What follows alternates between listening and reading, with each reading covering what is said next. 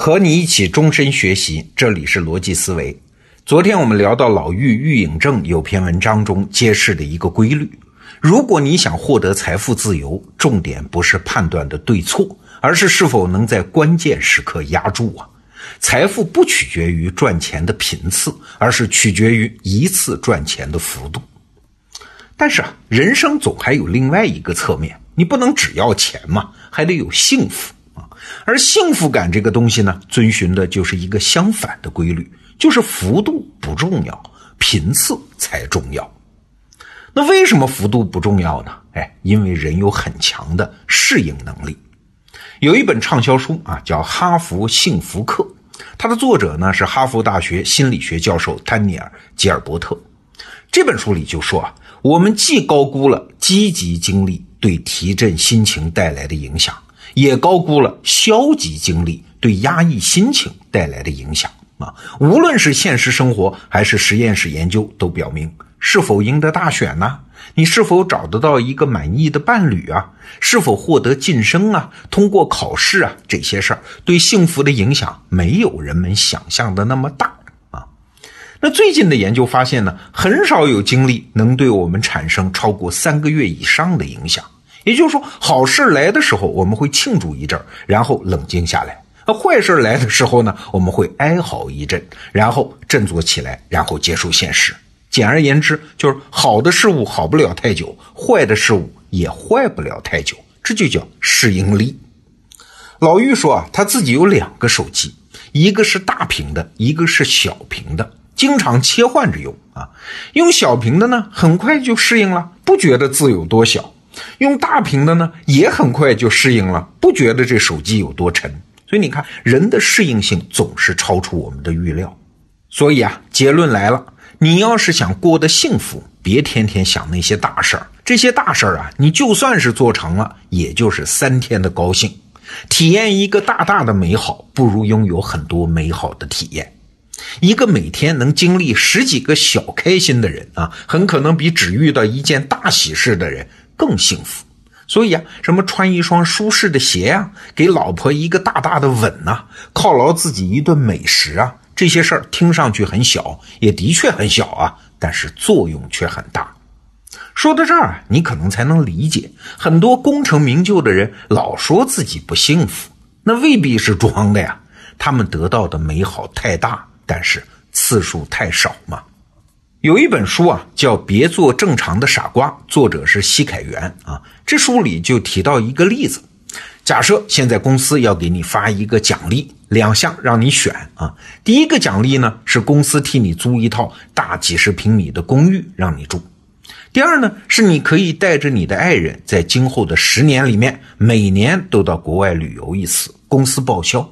你选哪一个呢？啊，如果不算经济账，只算幸福账，哎，你当然就应该选第二个，因为次数多嘛。从这个例子你就可以看得出来，为什么追求物质最后总让人有点失落啊？原因就是物质是一次性的占有，对你的幸福感提升有限。好了，下面我们就要说几个很鸡汤、很鸡汤的结论了啊。第一个结论呢，是有使命感特别重要。这就得向巴菲特学习了。巴菲特说：“啊，我非常热爱我的工作，每天早上去上班的时候，都会觉得自己好像是要到西斯廷教堂做壁画一样啊！西斯廷教堂的壁画是米开朗基罗画的嘛？搞那么恢宏的艺术创作啊！所以啊，真正支持巴菲特做下去的，不是暴富的目的，他已经很富了，而是这种每天都有的高频次的很小的幸福感。”巴菲特那么牛，但是他一生中伟大的投资也没有多少嘛。那些极少发生的大幅度的财富爆炸是结果啊，而不是目的呀。否则他的一生，你想想得过得多么的无趣啊！作家茨威格在一本名著里面叫《人类群星闪耀时》里面就写到啊，一个人生命中最大的幸运，莫过于在他的人生中途，就是在他年富力强的时候，发现了自己的使命。使命是什么呀？是能够把你的极少的大高潮和日常每一天的小高潮完美结合起来的东西。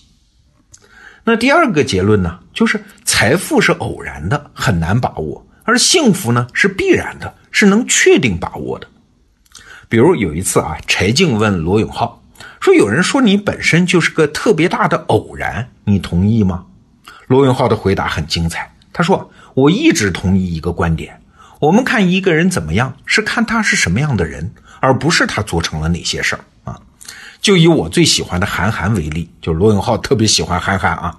如果韩寒没有成名，但是如果有一天路过上海郊区的那个小镇，碰到一个默默无闻的年轻人叫韩寒，如果你有幸跟他坐下来聊聊天你仍然会觉得这是一个非常牛的年轻人呐。也就是说，你有没有成就名利的东西不重要，重要的是他本来就是非常好的人。啊，回到你的问题上，我觉得如果我这一生默默无闻，在东北小镇里面很寂寞的死掉了，我也是一个非常牛的小镇的年轻人。这是罗永浩的回答啊。那第三个结论呢？我们都必须虔诚的为某个时刻准备着。哎，你看啊，历史上有很多这样的神奇时刻，比如说五十八岁的维克斯，他是谁啊？加拿大议会的侍卫长。那他的职责呢，只是在行政啊和礼仪上起点作用，什么扛着议会的权杖步入会场，每天就干这种事儿啊。但是八年来，他每周坚持射击和其他的体能训练。哎，二零一四年十月二十二号，有一名枪手杀死一个人，然后冲入了议会大厦，那马上就要爆发大屠杀呀。这个时候，维克斯冲上去和恐怖分子就隔一个柱子。但对方在抬枪的时候呢，他向左侧翻滚啊，然后开枪击毙了枪手，然后呢，还冷静地回到办公室，重新装填了子弹。事后啊，维克斯说：“我的一生都在为此刻做准备。”再比如说萨伦伯格，这是二零零九年一月十五号的事儿啊，一架空客三二零飞机在空中遭遇飞鸟撞击。两个引擎同时熄火，飞机是完全失去了动力，只能迫降。但是周边没有机场啊，机长萨伦伯格决定在纽约的哈德逊河河面迫降。你要知道，那可是在纽约的市中心呐，周边全是高楼，要能准确的迫降在河面，那个难度你想想有多大啊？